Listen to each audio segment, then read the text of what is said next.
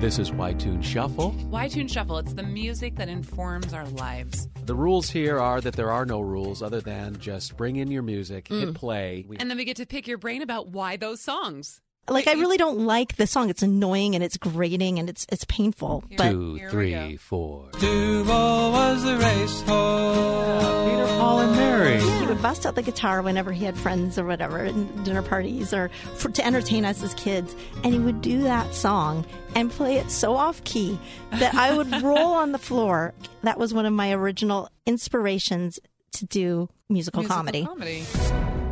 Welcome to Y Tune Shuffle, a celebration of the music that inspires our lives. With your hosts, comedian and radio personality Maggie Mayfield, and Hollywood's secret weapon, David Earl Waterman. This is Why Tune Shuffle. I'm so proud of him too. I'm Thank so you. proud of you. I'm gonna have another sweet and low Yes. because I'm stuck in more? the '80s. No, This is going to be a good show, I can tell. Mm-hmm, This is Why Tune Shuffle. Maggie Mayfield here with my co-host, David Earl Waterman, a.k.a. Hollywood Secret Weapon. Thank you. Amazing Maggie Mayfield. Thank you. And with us today is uh, what sounds like a very good dear friend, Mary Birdsong. yes, I am a very good dear friend. Cynical, as you were saying. cynical. I am cynical Sally. That's okay. Hi, Y Tune Shuffle. Where did you meet? How did this friendship start? New York City. Mm, That's that's the beginning. And heard of it? the big Apple. cantaloupe. It was it was the um, the late '90s, No, mid '90s. Yeah, and you were part of a. I was part of a sketch comedy group Yeah, what was called Live on Tape. Live on Okay. tape. Yeah. Yep. And what was happening to you at that time in your career? Like when I met you, I just came off a cross comedy with David Cross and Oh wow, the comedy lab with H. Jon Benjamin and Sam Seder. I drop names like a mother sucker. I know. Jon Benjamin and Sam Seder are names I haven't heard in a while, Yeah. and yet, yeah, they're key Mm-hmm. figures in Yeah. that period. How did you get up to the point of where you were live on tape? I was doing sketch comedy and improv in the city after college because I wanted to be a musical theater chick. I wanted to be Eponine. Hell yeah. I wanted to be Eponine in Les Mis on Broadway, Where'd you go to college? NYU, Oh, oh. to School of the Arts. And Did you uh, finish? I did, Okay. which is a miracle because I had no money.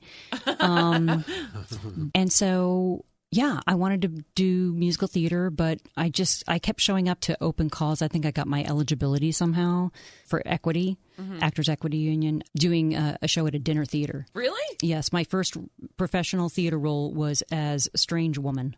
That was my, which is you know foreshadowing. The rest sure. of your career? Yeah. Okay. Um, you know, I was like 18 and I had like Pippi Longstocking braids that I put wire in so they would stick straight out. Yes. Blacked out a tooth, had a rifle, and was like, "Get off my property." That's when I was like, "Yeah, I'll do that." but I remember, and I was like, "Oh," and I was getting equity eligible points on my card, and I was like, "I made it." See ya, NYU. I like wasn't going to come back for senior year because I was like, "Sweet, I'm set." But you. So what made you decide to go back then? people told me I was crazy.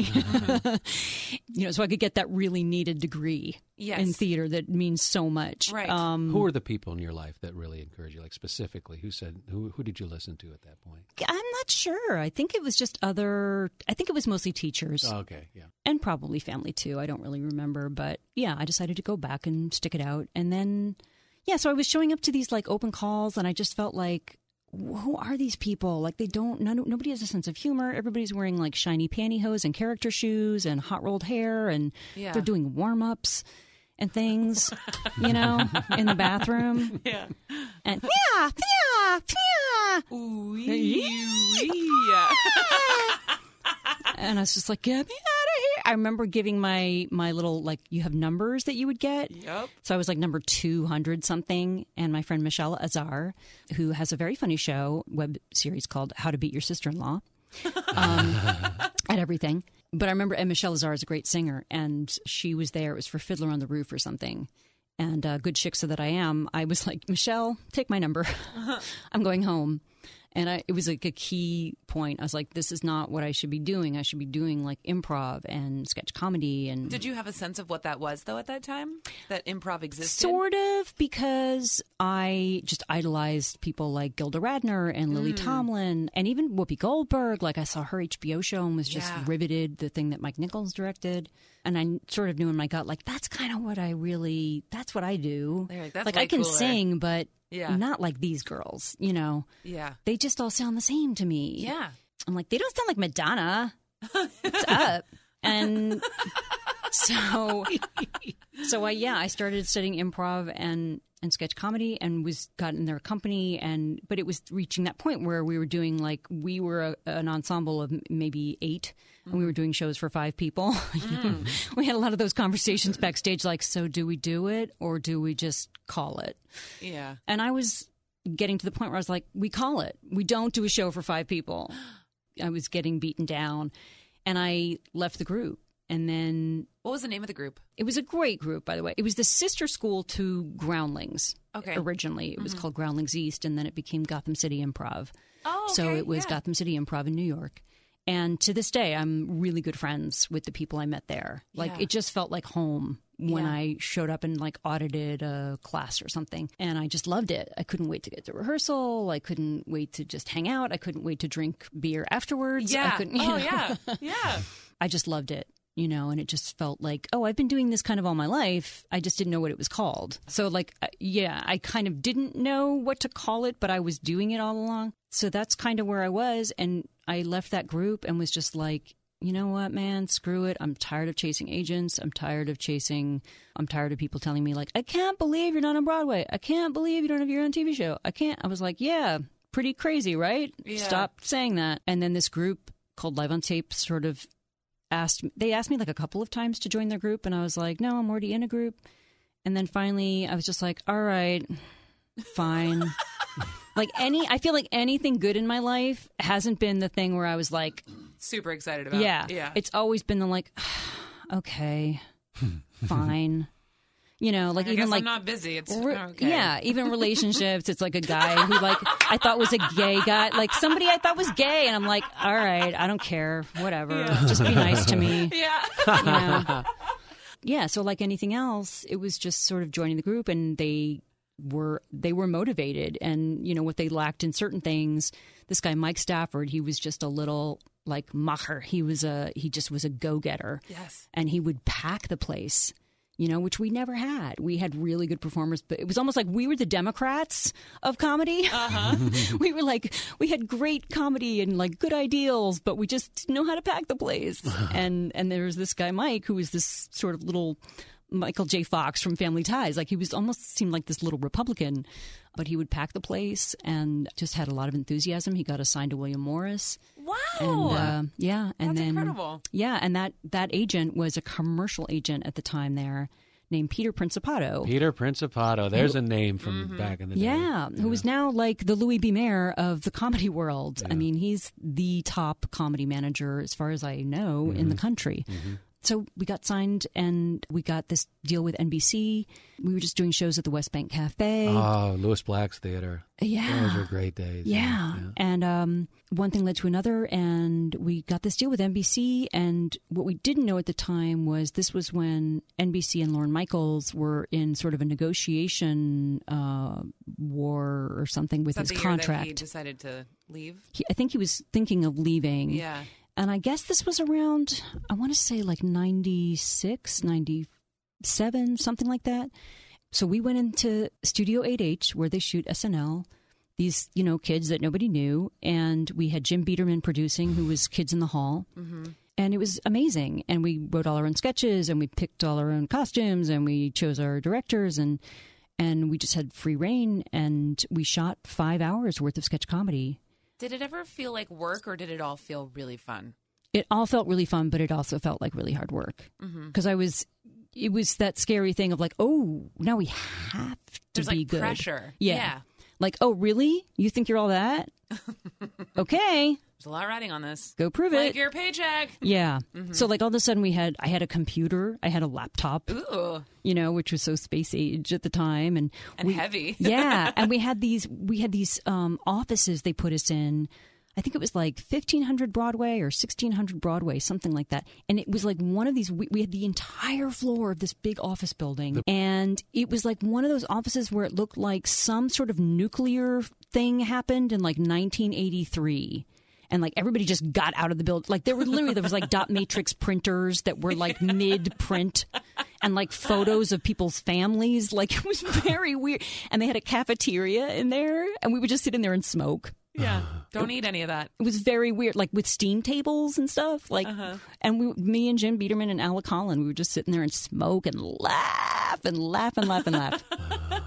Probably some of the best ideas came out of that cafeteria. Yeah, maybe, but like it was just it was it just felt like thank you finally you know what i mean i'm Yeah. i'm getting paid back for all the struggling and the waitressing and the Yeah. all of that so And finally, it felt like it clicked. Like life made sense. yeah yeah it That's felt like okay it's happening Yeah. i just had to keep the faith yeah. so and it was a great experience and even though we wound up sort of getting the shaft we were like kids of divorce basically mm-hmm. and so once lorne i guess decided to play nice they didn't need us as sort of their leverage um, to say like oh you don't play ball we've got this brand new five hours worth of sketch comedy ready to go that we've already shot Right. and i still have the tapes by the way Do you really? Did any of that make it to air? no Oh, that'd No. be so great to see some of that.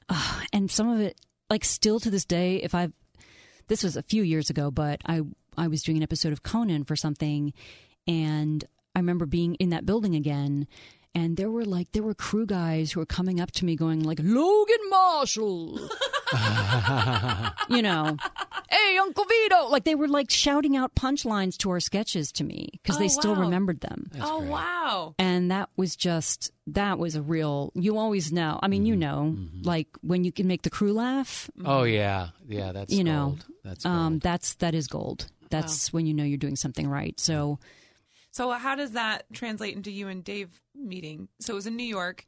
oh right that's how it started Yes. so i was doing um, sketch comedy and this was right when sort of what they were calling alternative comedy was was coming around because i think it was on the tail end of the stand up Yeah. boom Mm-hmm. and um and so there were these rooms where people were doing comedy but it wasn't traditional stand up sometimes it was characters like amy poehler Mm-hmm. was doing that kind of thing with ucb um, and Dave was doing his stuff, and Janeane Garofalo would show up with a you know yellow legal pad, and I've heard about that. Yeah. yeah, and uh, I always Toby wanted to be the yellow legal pad gal, but I just was like, oh, I always prepare a lot, and I'm so stupid, and I know, I know. I care too much. I take showers, and and so we just kind of got to know each other through that. Yeah, I'm thinking uh, it's coming back to me now. I believe that we did back to back. Live on Tape did something at uh, West Bank, and then Cross Comedy did something at West Bank, and that's where we began to sort of cross paths. that sounds right. we were in a herd of people. And Yeah. If we run down the names, it's like Marc Maron was there, Toby Huss was there, Mm-hmm. H. Jon Benjamin, Janeane, Yeah, remember Ross Broccoli? Ross Broccoli. It's a hard name to forget. Yeah. Yeah. I kind of wish Is we'd that gotten real? married. Yeah, yeah. Can you imagine Mary Broccoli Birdsong? That's oh, amazing. that would have been great. Mary Birdsong Broccoli? You would have to hyphenate that. If you're listening and you have an interesting last name that's also an identifiable thing, call me. Because I just got dumped, and my last name is Birdsong. So that, and I there's nobody to carry on my family name. That's like the Mexican way to do it. Is like you keep the mother's name. That's the way it should be. Mm-hmm. Isn't it right? I mean, that that would be. Birdsong is a cooler name. It is than much I think- cooler. yeah. Yeah, You just need to find a cool progressive dude. yeah. There are. I know. of I need to marry Alan Park. Alda. Yeah. That's basically what I need to marry. No, my, my little sister uh, married a guy with the last name Valentine. Carrie Birdsong Valentine.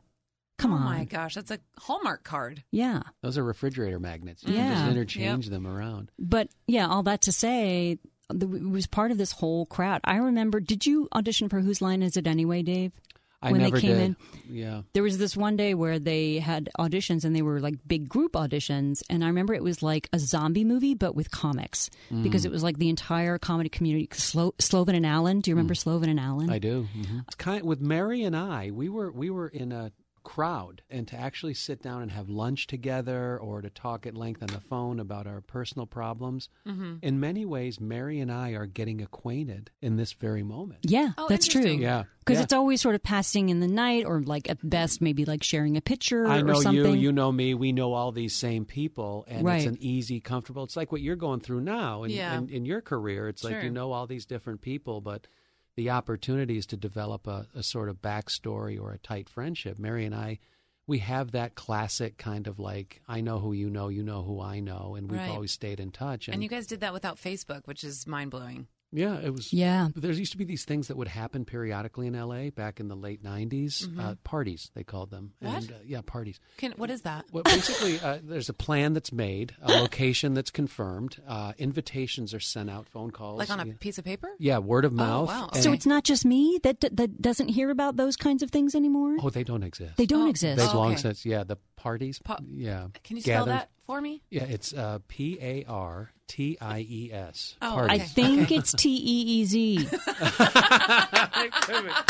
yeah, and, and auditions and shows and, and just all of this stuff. And Sarah Silverman has a, a term, familiar strangers. Mm. you know, Yes, yeah, familiar strangers. And um, and I and yeah, I, I will not lie. I mean, a, a lot of what I was looking for is like I'm finally going to really get to know Mary Birdsong because we know great? about our professional past and we know how to handle each other when we bump into each other. Yeah. Hey, hi, oh yeah, good. You know, and now now I'm so I'm tickled to death. You know Oh, that this is this is how we're going to really get to know each other. And how cool that we get to do it through your music. Yeah. Yeah. I would love to dig into song number one. Yes.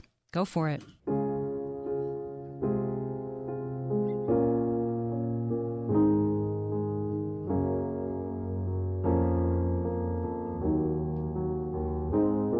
Baby really hurt me, crying in the taxi. He don't wanna know me, says he made the big mistake of dancing in my store.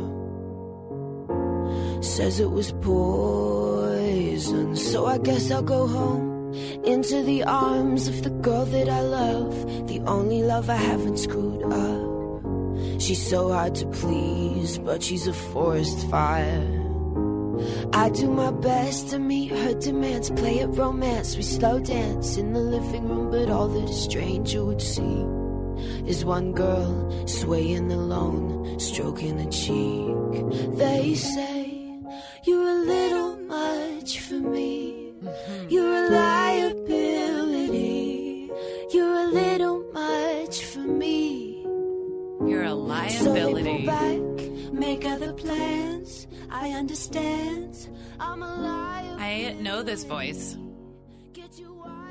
Pop culture phenomenon Lorde Yeah. from New Zealand. I didn't know she was from New Zealand. Mm-hmm. And you know, I wouldn't know a Lorde song if I saw one in a lineup, except for my older sister, who has six kids, lives in Amish country, Pennsylvania. But because she has teenagers, like she's so hip on the music that's out there. Yeah. Whereas I'm in the entertainment industry, and I'm like, who's that? Uh-huh. Well, because you're busy doing your own thing. Yeah, and she turned me on to that song. Do you remember where you were when you heard it for the first time? I'm pretty sure I was in my apartment and she was like she texted me or something and said, "Do me a favor, you have to you have to hear this song." And I was like, "Ah, "All right, yeah." Oh my god. Cuz I had just I mean, I was broken up with in July. Okay. Um So really fresh wound. yeah. And actually that was the second time by the same guy within a month. But this was just after the first time before we reconciled briefly. And I just I mean, I want. I'm probably going to cry within this podcast, just so you know. We 'cause all it's going to be We all do. hilarious. Yeah. And it just it made me want to weep. I mean, that she elocuted, elocuted, articulated. Thanks, Both great words. thanks NYU.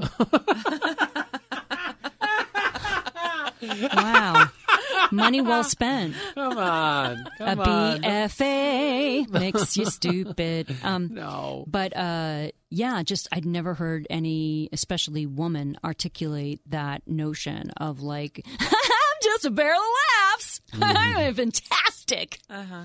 Don't you want to fall in love with me? Oh wait, where are you going? Oh, oh right, because I had a bad mood one day, or Yeah. because I'm complicated, or because I get sad sometimes, or whatever. Like we all have our dark side, and uh, you're a little much for me. And this person that decided to break up with you twice, Mm. was it a man or a person that you felt like you were pretty vulnerable to for the first time in a while? Or I'm just Yeah. projecting what I think might No, yeah. Okay. I mean, and I was listening to your last episodes with Lana Turner, which I very much enjoyed. Please check it out, people who are listening. but talking about that and, you know, the risk you take in opening yourself up to somebody. And I met this man about a year ago, a little over a year ago, August 9th, we met. And um, I was so cynical at that mm-hmm. moment. Like, let's be clear, I showed up to the date, did not shave my legs, wearing, yeah. wearing jeans okay. you know, arms crossed, maybe had mascara on. And actually, it was a guy from that whole scene that Dave and I come from, a guy named Richard Register, who put us in touch with each other. And and I, you know, no regrets. But I, my mother had died. My mother died about just a little over a year ago. Oh wow, yeah. Yeah. And so I'm there, you know, and I was so just not at that place with wanting to date. And I remember it was like one of those I go through cycles with like OK Cupid or whatever Yeah. site I'm on where I'll be into it and then I'll be like I'm done. I'm done. Yeah. And I'll go to like totally delete and I'm like, "Mm, I'll just pause it. And you know, Oh my God! you know, I, totally get yeah. And so I was in a, a state where I was not signing on anymore. I had just two days earlier said, I'm I'm not going on that any dating site right now. And so apparently this guy had sent me this long message on this dating site two days after I had decided to forego any dating sites. Mm-hmm. So I never got his message. Yeah. And diligent person that he was, he kind of figured out through my profile who I was through some stuff I said, and realized that we had Richard Register in common. So he asked Richard to introduce us via Facebook.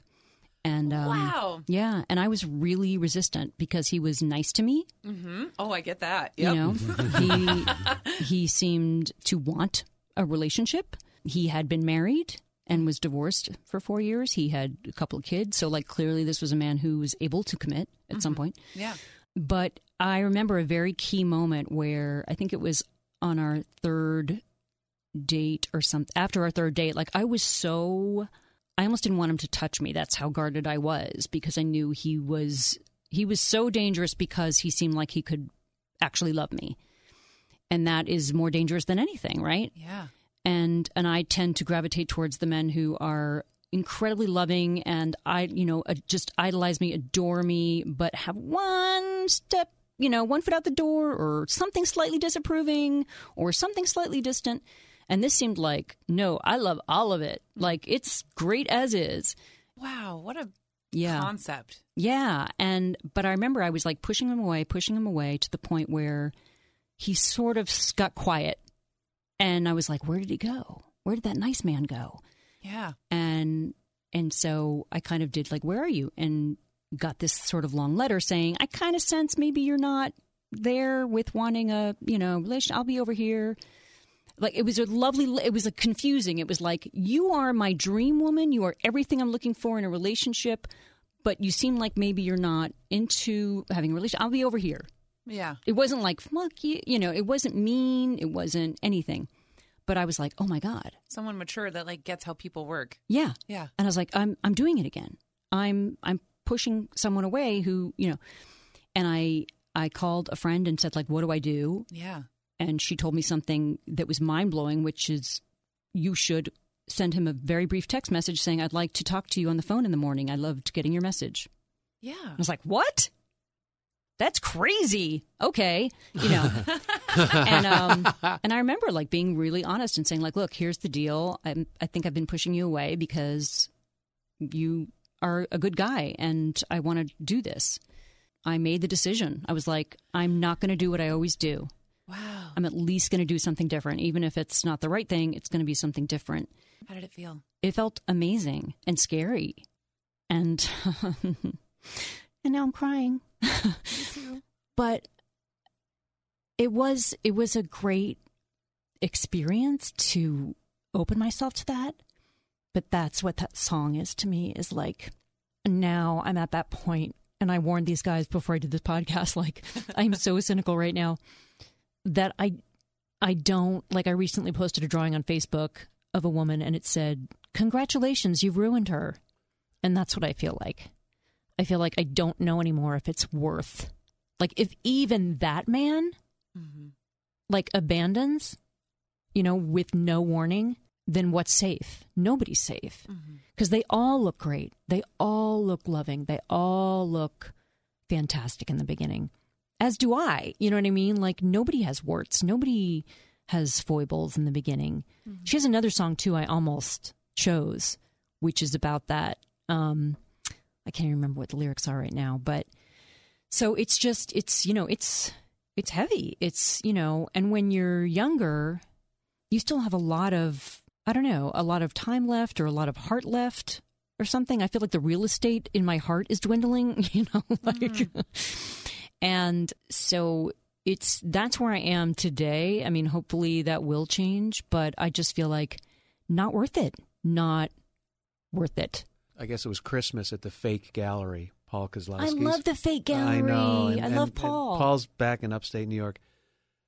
I was reunited with a person who remembered me from back in the day and had been divorced. And I became smitten with and, and developed over time what we now look back on, she and I, is yeah, it was a relationship, but there were so many caveats. There were so many sort of like, yeah, but I'm, my divorce isn't even final. I've got, you know, this and that going on. And, and I, I tried to play this game where I'm good with that. I'm okay with that, you mm-hmm. know, and, and I even engaged in side hustles and kept my options open. And four years went by, wow. you know, which revealed to her some of my dark side, which has been consistent in why I'm single today. I, I, I think there's a part of me that likes being single, and there's also a part of me that's terrified about you know committing to a relationship Right, right. all of the, the business of, of interpersonal growth and awareness. And we came to a finalization June 3rd or 4th of this summer in which all cards were put on the table. And I so relate to the sort of time frame and how much real estate is left in the heart. And the smoke is clearing. You have i have most of us maggie has i mean in our core we are we're strong we're fine we're okay.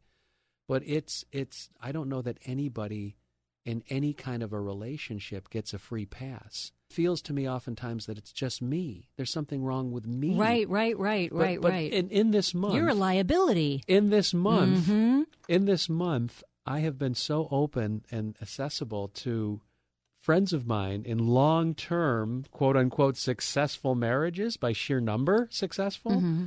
and where where i'm finding some peace because everything you talked about in terms of how you're feeling in spades Mm. in spades i'm feeling it and it's still you know Yeah. it's gotten much better the appetite's back you know the the cracking jokes at work is coming back you know the the trying to audition it's coming back but it um there's no getting away from it if Yeah. you, if you're going to play around with relationships in this day and age somehow you know and apparently it goes on my old man's like 75 and i got a sponsor in aa who's 85 Wow.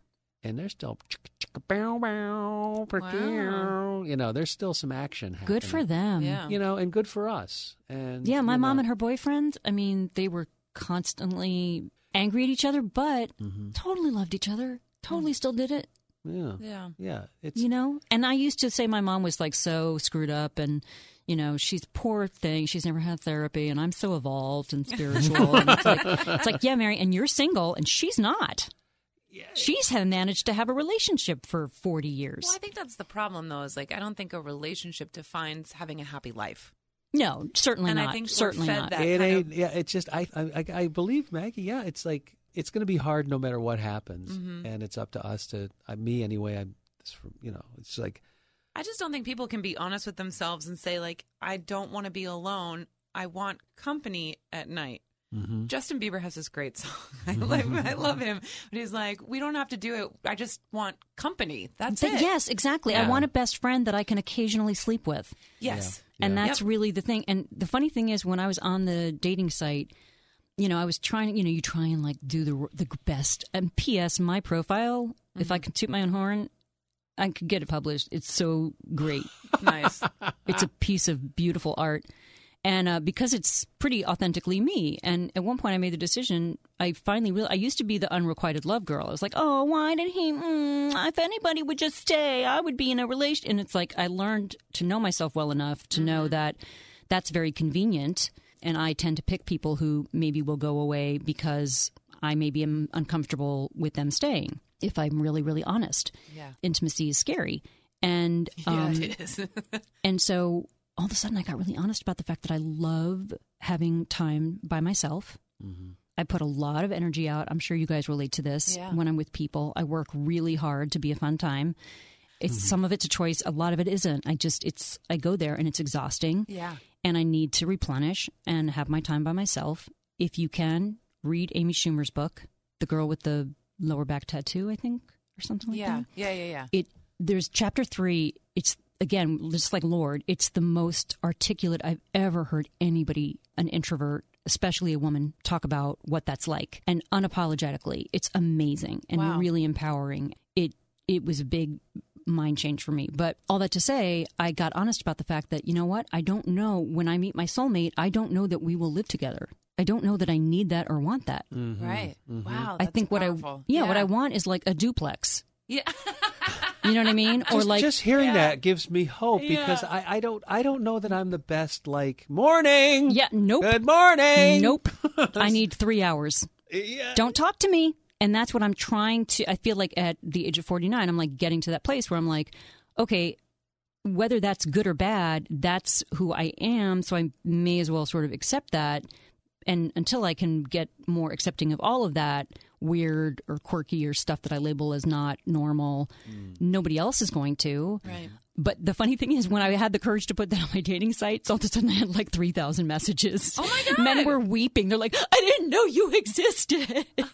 like they just, they had that desire, but they didn't even know they were allowed to say that out loud. But I do feel like I want like adjoining apartments or maybe a house with a, you know, mother in law suite in the back. And that way I can kind of go and do my little Mary time and, you know, and maybe there is a guy out there who that would work really well with. And I feel like our parents' generation kind of got that.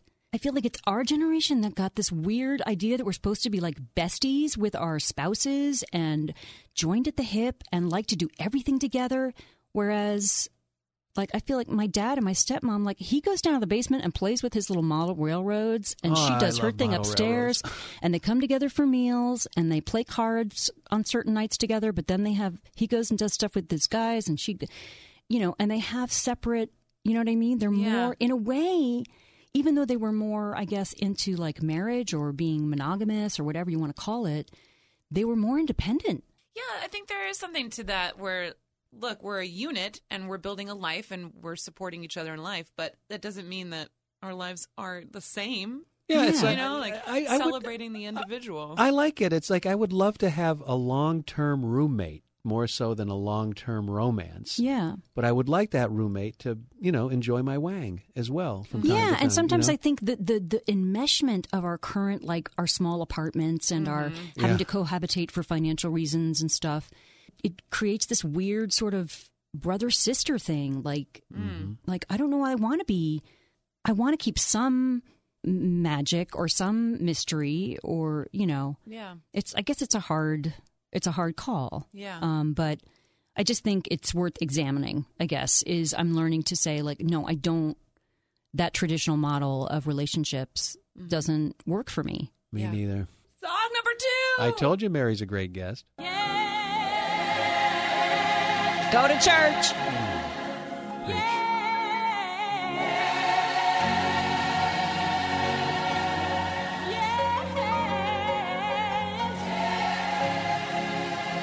When you do improv, what do you say? Yes. Yes.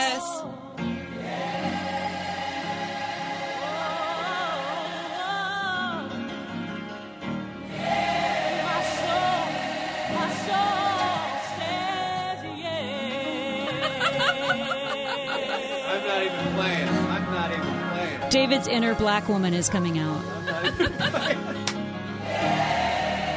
Oh, bring the choir.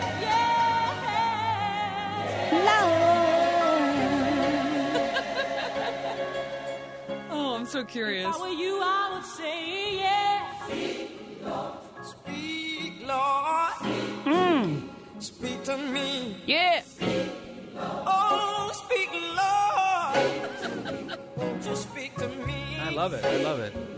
I was so What is this? What does it mean to you? Why does this on your Fave Five? Oh my God. That, especially that singer who just entered, Tata Vega is her name, T A T A. I mean, the rust on that voice is just to me like I have this reverse snobbery. Like, if you haven't been through the shit mill, I'm like, ugh, not interested. You're not damaged goods, not into it. baby. um, that it's a currency, and I feel like somebody like that is a millionaire. Mm-hmm. I remember. I don't remember what year that movie came out, but I remember watching it on television. Maybe we rented it or something. The color purple. The color purple. I just remember being so fixed on the screen and just obsessed. And when I run, I'm a runner. Yeah. And something about when that song comes on my headphones, I can run faster, longer. Uh, it's a spiritual experience. I will cry. There just just like energy and power in in those vocals. I don't know why I've always like I'm not a religious person, but there's something about it that to me is like if there is such a thing as something like that we call God, that to me is proof. Like singers like that to me, or like Judy Garland or other people like that, like when they're doing what they do so well, to me, like it looks like they're opening their mouth and they're not doing anything. Like there's some crazy like electric force that's moving through them and they're just they can't help it. Like they're just a radio antenna or something. And that's to me like, oh, there's something happening somewhere that's beyond our understanding for that to come out of somebody's mouth like that. Right. And also, I think I tend to relate to the like the sinful, uh, excommunicated daughter, um, the one that is, you know, the shame of her, you know, which it doesn't make sense. But my dad's very Catholic, and he's a great guy. We, um, I felt very estranged from him for several years because when I was little, my parents divorced when I was five, I think. Which coincidentally is like I learned later in therapy, right around the time when girls learn to flirt by testing it out with their dad and they truly do. This is a thing.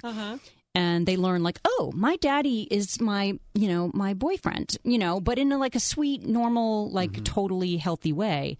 Um, they learn how to relate to men and how to manipulate them and how to, you know, please them and how to whatever. Um, and so I never got that skill. That's why to this day I'm like, you're an asshole. Wait, where are you going? Why do you not want to date me?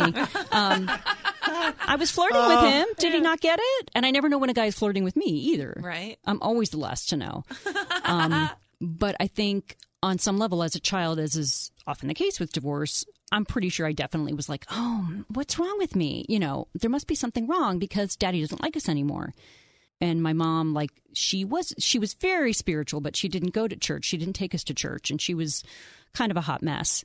And so I think I internalized this sort of story of I'm the fallen, you know, the black sheep, the you know, the you- bad girl. Do you have brothers and sisters? I do. Um, I have an older sister, the one who told me to listen to Liability, and I have a younger sister, Veronica, and she has a different father than me.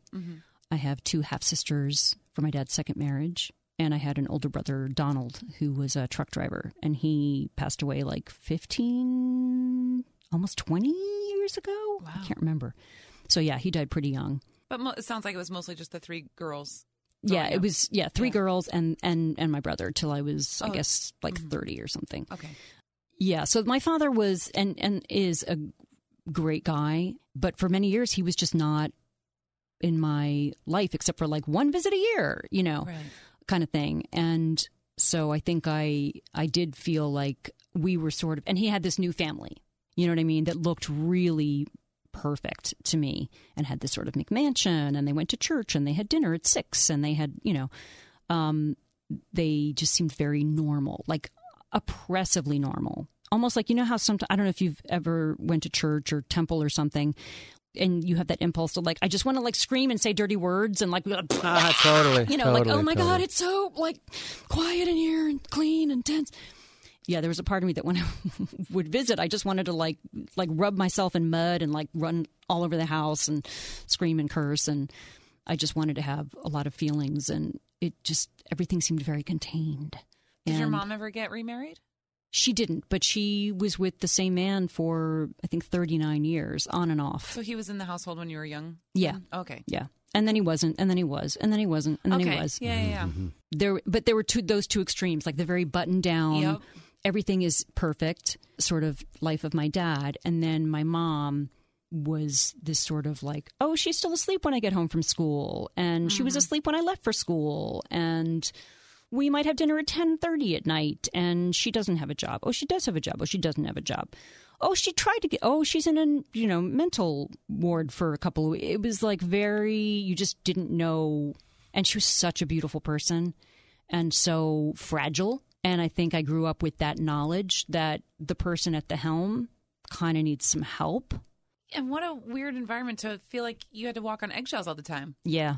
Yeah. And there was that piece too. Like, she literally talked like this. Uh-huh. And Maggie, oh, you have such beautiful red hair.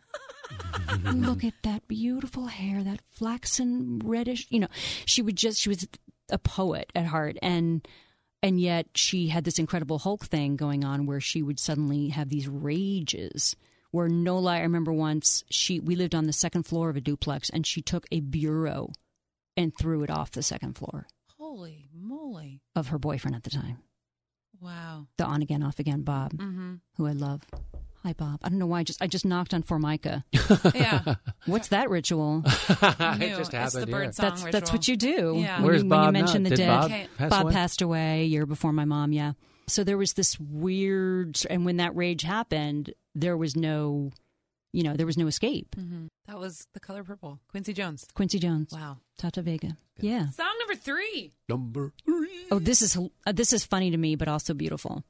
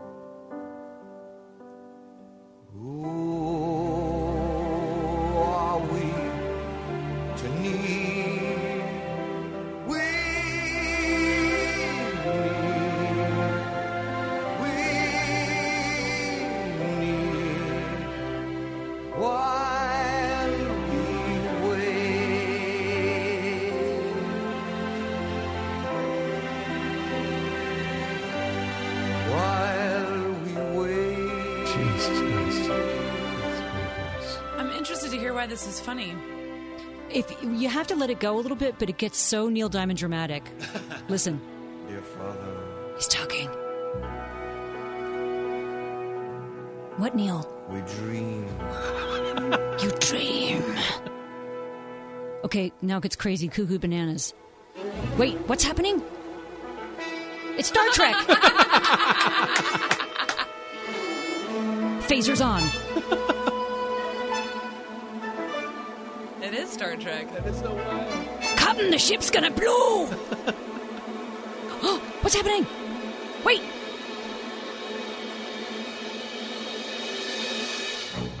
Ba-ba, The Indians are coming. What is this?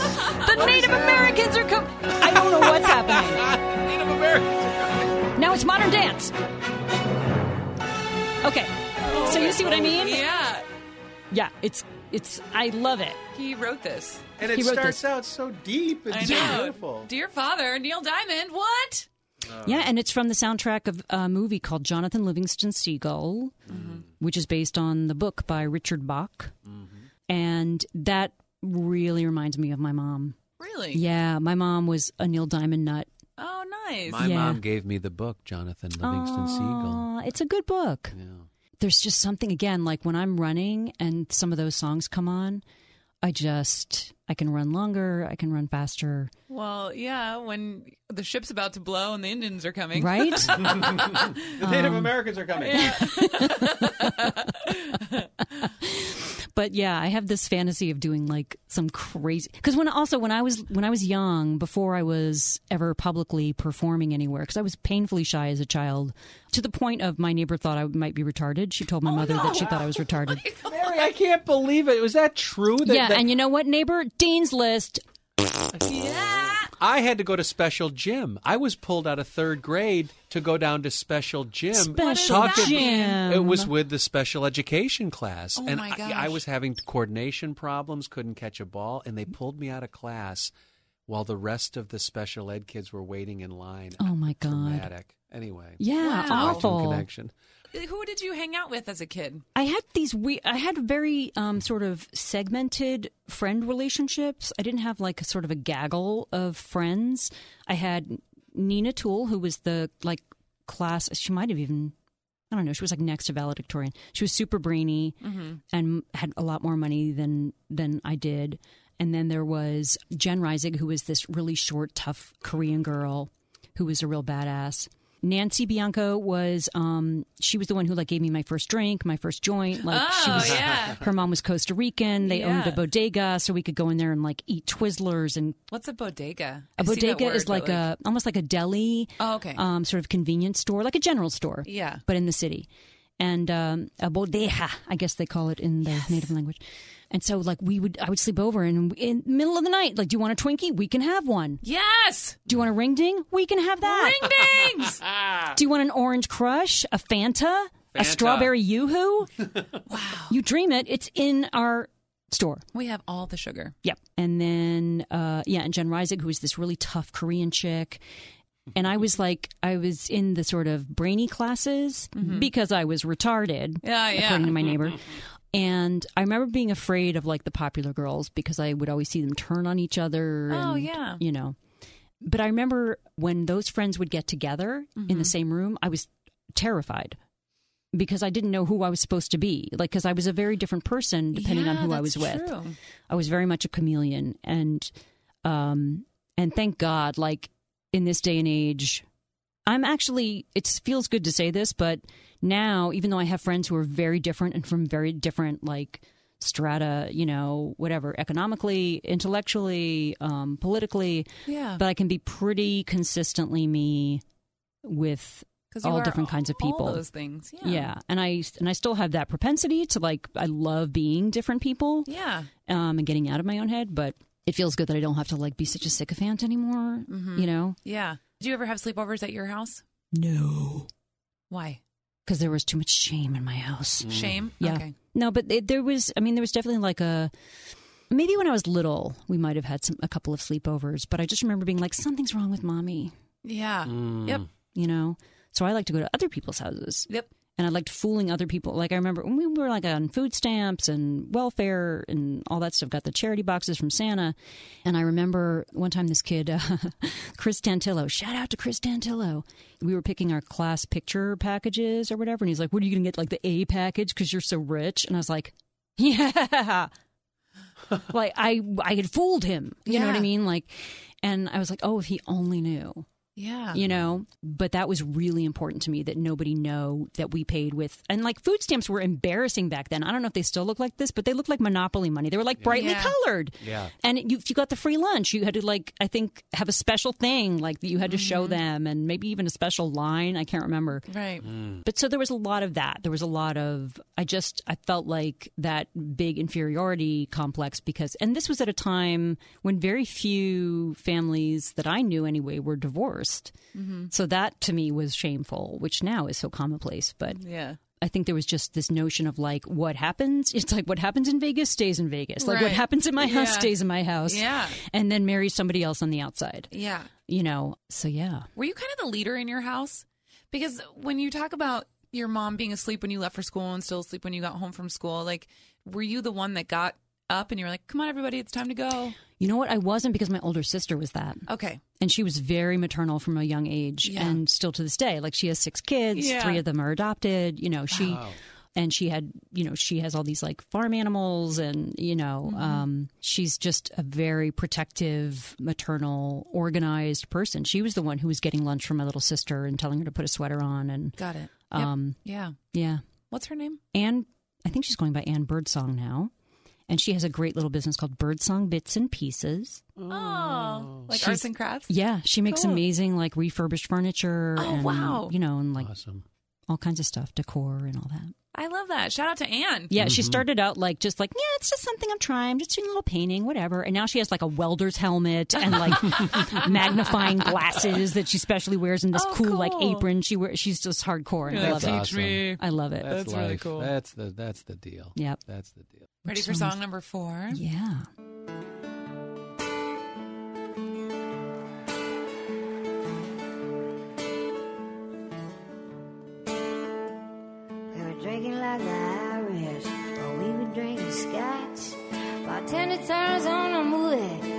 My body turns to watch. Every single light was gleaming when they reached the final scene.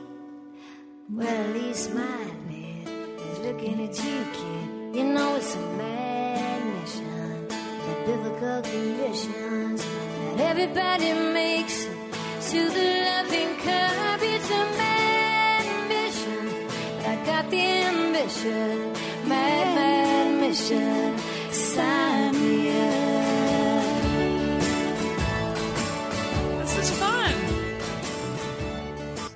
Um, it's Patty Griffin, and it's called Mad Mission. I am just a huge Patty Griffin fan. I Yeah. love her voice. Is it terrible? I don't. I've never heard of this woman. It's funny because she, if there are people who are just you know worship her, Yeah. and then there are people who've never ever heard of her. Yeah. and she kind of walks that that line and i feel like she was on the brink of sort of breaking into sort of mass pop music stardom with i think it was her second album. I think it was called flame or flaming red or something like that. And it was a very her first album i think was just called patty griffin or called living with ghosts. I can't remember. But it was god beautiful. The Do you whole remember thing. like when she came? Like when did she kind of break out? the the flaming red album she had this sort of hit song called one big love. And uh i think that would have been the late 90s or early aughts. It, you could tell it was like the studio or whatever the label saying like okay patty what you did on that first album was great. You and it was just her and guitar. Yeah. And you could tell the like label went in there and messed around. It was like, can we make it like make it bigger, make it like more poppy, make and it was just like, oh, you could tell she was just kind of being pushed in this direction. Not happy with And it. then I think after that she pulled back, and I'm kind of glad she did. But you you'll see her like I remember you had a Shawn Colvin song on your uh, the episode I listened to recently, and um, so she tends to do a lot of concerts where it's like Shawn Colvin, Patty Griffin, Mary Chapin Carpenter, Oh, that kind of yeah. thing. Um, but I love this song so much, and I, it's interesting in this live version. She almost sounds drunk, and it is. Oh, it, it has this kind of you know we were drinking like the Irish, we were drinking scotch, bartender turned on the movie, everybody turned to watch. It has this feeling of like all these people in a bar, Casablanca's on the TV, Uh-huh. and they're just crying. Like it just has this great feeling of like this island of lost souls. Being connected in your hurt. Yeah, and Yeah. and the notion of it's a it's what we were talking about earlier. It's a mad mission. It is a form of insanity for me at this point, at 49 years of age, having my heart broken as many times as it's been broken, to say, yeah, you know what? Let's try again. That's insane. Mm-hmm. But I know there's still, as much as I say, like, nope, he's ruined me. Never again. Never again will I trust a man. Never again.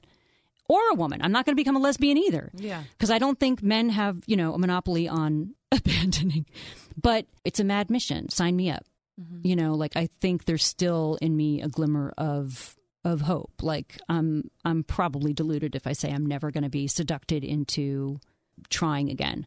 But I love that message in the song of like it's a mad mission. Sign me up. Yeah, Yeah. yeah, I love it. The last song. Number five. It's gonna be alright It's Kate Bush. when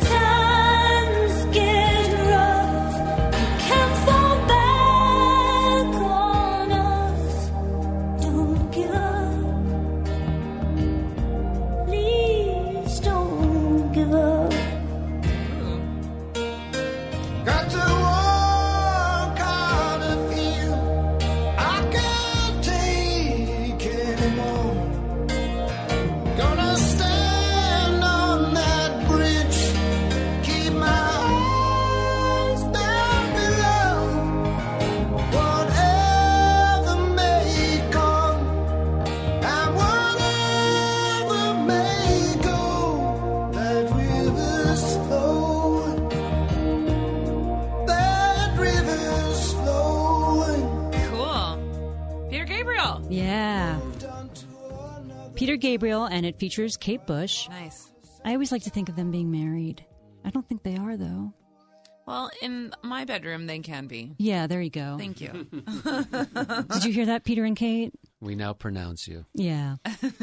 but uh, I love the song. I mean that that actually has a lot of the same feel of the song from The Color Purple. It's very like you know traditional, sort of gospely. yeah. But uh, yeah, don't give up. You Don't. can fall back on us. Don't give up, please. Don't give up.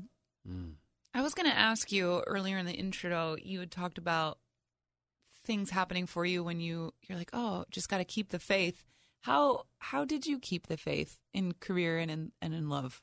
I mean, at a certain point, I remember things really shifted and turned around for me in my career um, when I this was post live on tape when kind of it was almost like okay the boom is over. Yeah. I peaked. I spent all my money on cute pants. And uh, as one does. And um, I remember thinking I got to such a low point and also I'm I'm in recovery. I'm 18 years sober.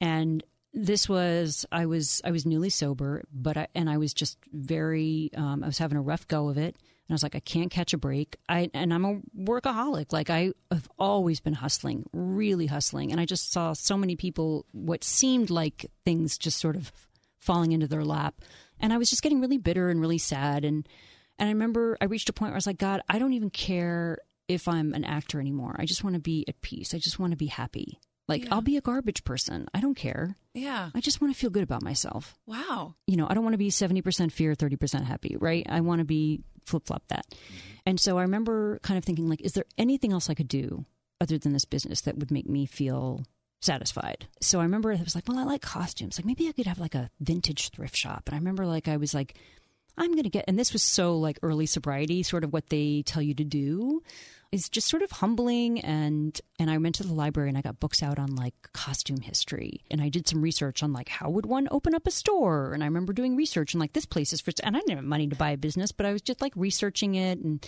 and I remember thinking like well maybe I could do that. I would like that. That makes me happy. I like fancy old costumes and things. And uh, and I'm a real history nerd. And it was when I kind of took that pressure off of myself like okay Mary the dream is over. You didn't become a big fat star. Mm-hmm. So let's say, what's the worst? Okay, you're going to go back to your hometown. You're going to go to like the Island Pharmacy, and they're going to be like, "So why aren't you blah blah blah?" And you'll tell them, you know, that that didn't work out or whatever.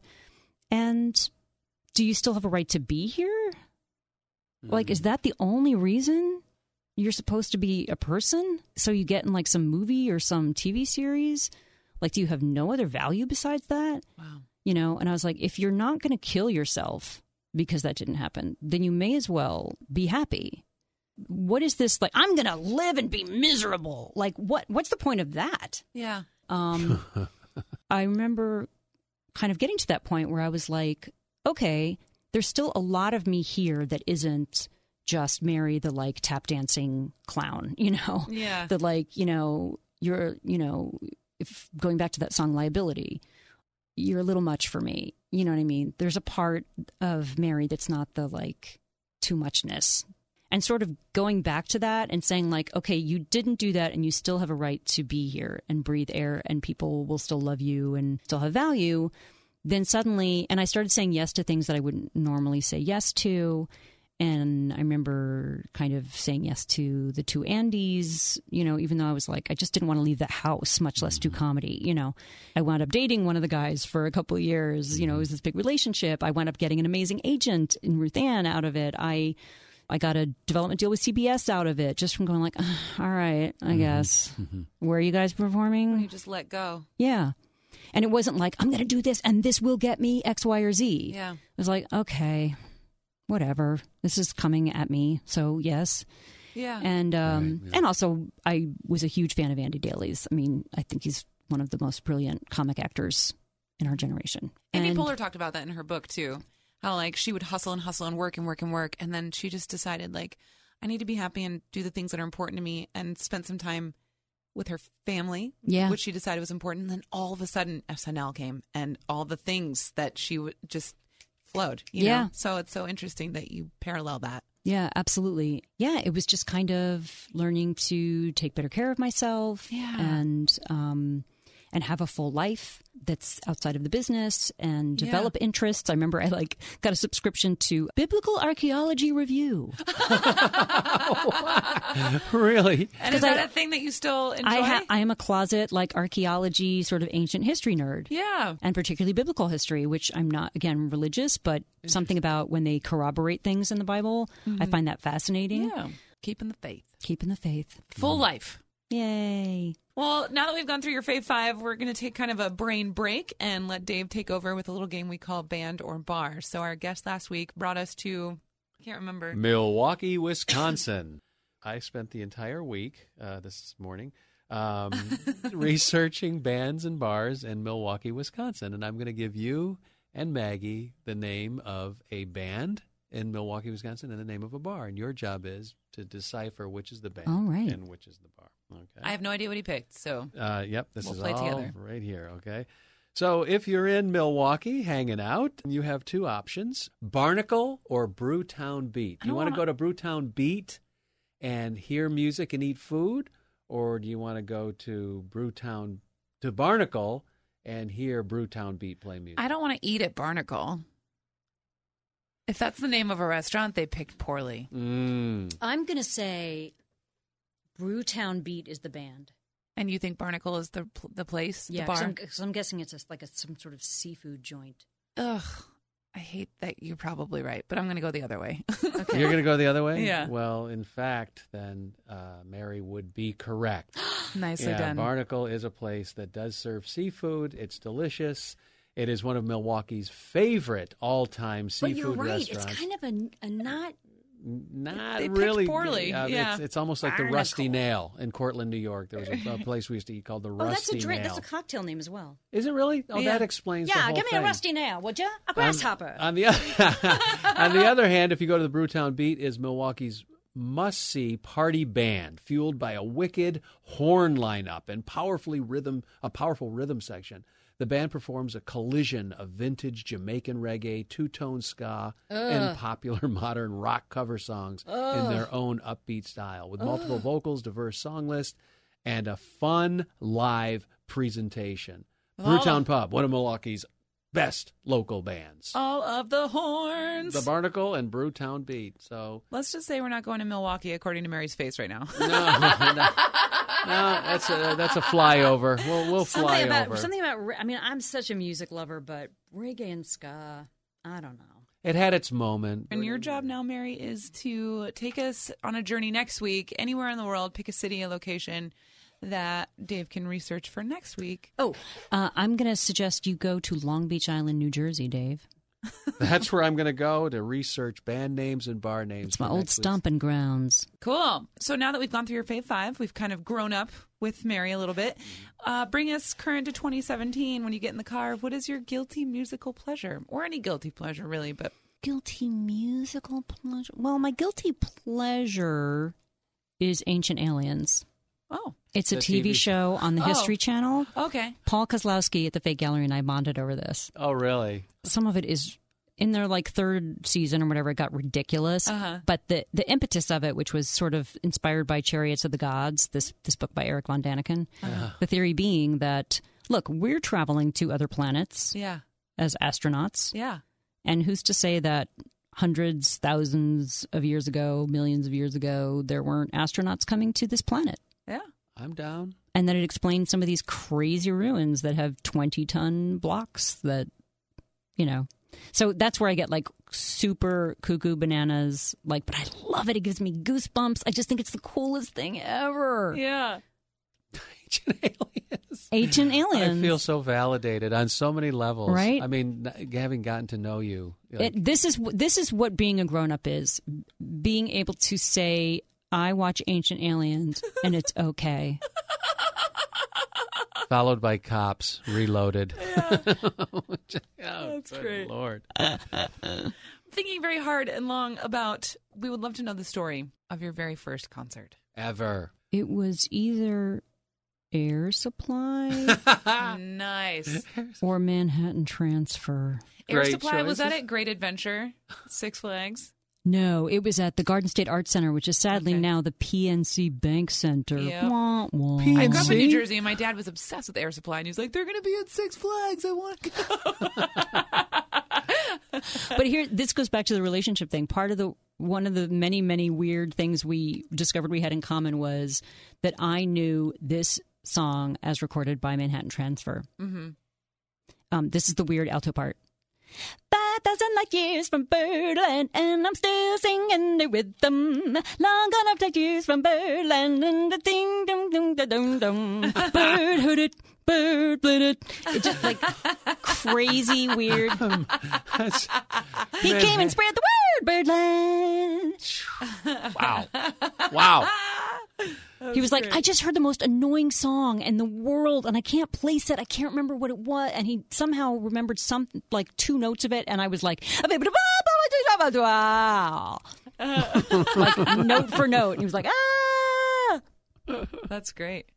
So, which? I think it was Manhattan Transfer because I was in the um, Southern Regional Vocal Jazz Ensemble. oh, Oh, it was a field trip. So it was kind of a yeah, it was kind of a school sponsored. oh, Con- not it wasn't officially school sponsored, but our choral like leader Larry Del Masto, who we affectionately called Del, and he was the cool teacher. Dell. He was such a hippie. I still I'm still in touch with Dell. I love Dell. That's great. And he was really a, a very big influence on me. Like he's one of the teachers that took me aside and said, like, you really should think about maybe doing this. You know, wow. um, and uh, and so he took the vocal jazz ensemble there. I think like a school sanctioned Yeah. thing, but not necessarily like a field trip. yeah. We we went to see them. We went to see Whitney Houston. We went to I don't know if he took us to see Air Supply or not, but I was so so, cool. square. I was so square when I was in high school. But you had a friend that smoked weed Yeah, and let you have ring dings. yeah, but that was that was me like really living on the wild side. Those were like isolated little incidents. Okay. I didn't really learn to party until it was like almost senior, like until senior year was like almost over. I discovered drinking, and I was like, oh, oh, Mm-hmm. this is the key. Yeah. Yeah, Got it. yeah. So it's sort of an embarrassing concert. No. Manhattan Transfer, dude. I just don't even know what you're talking. That's the thing. I don't even know what that Man, means. when they went to the augmented fifth on the bridge. yeah. Well, Mary, this has been such a pleasure. Before we let you go, what's your corner of the internet? How do fans find you if they want to follow your work? What's going oh, on? Oh, on Twitter, it's at Mary Birdsong. On YouTube, it's youtube.com slash Mary Birdsong. These are really complicated. Yeah. And sure I'm gonna remember Instagram is Mary Birdsong Official. Thank you so much for being on the show. We, gosh, I really appreciate your I Saturday morning it. time. Thank you. Bye.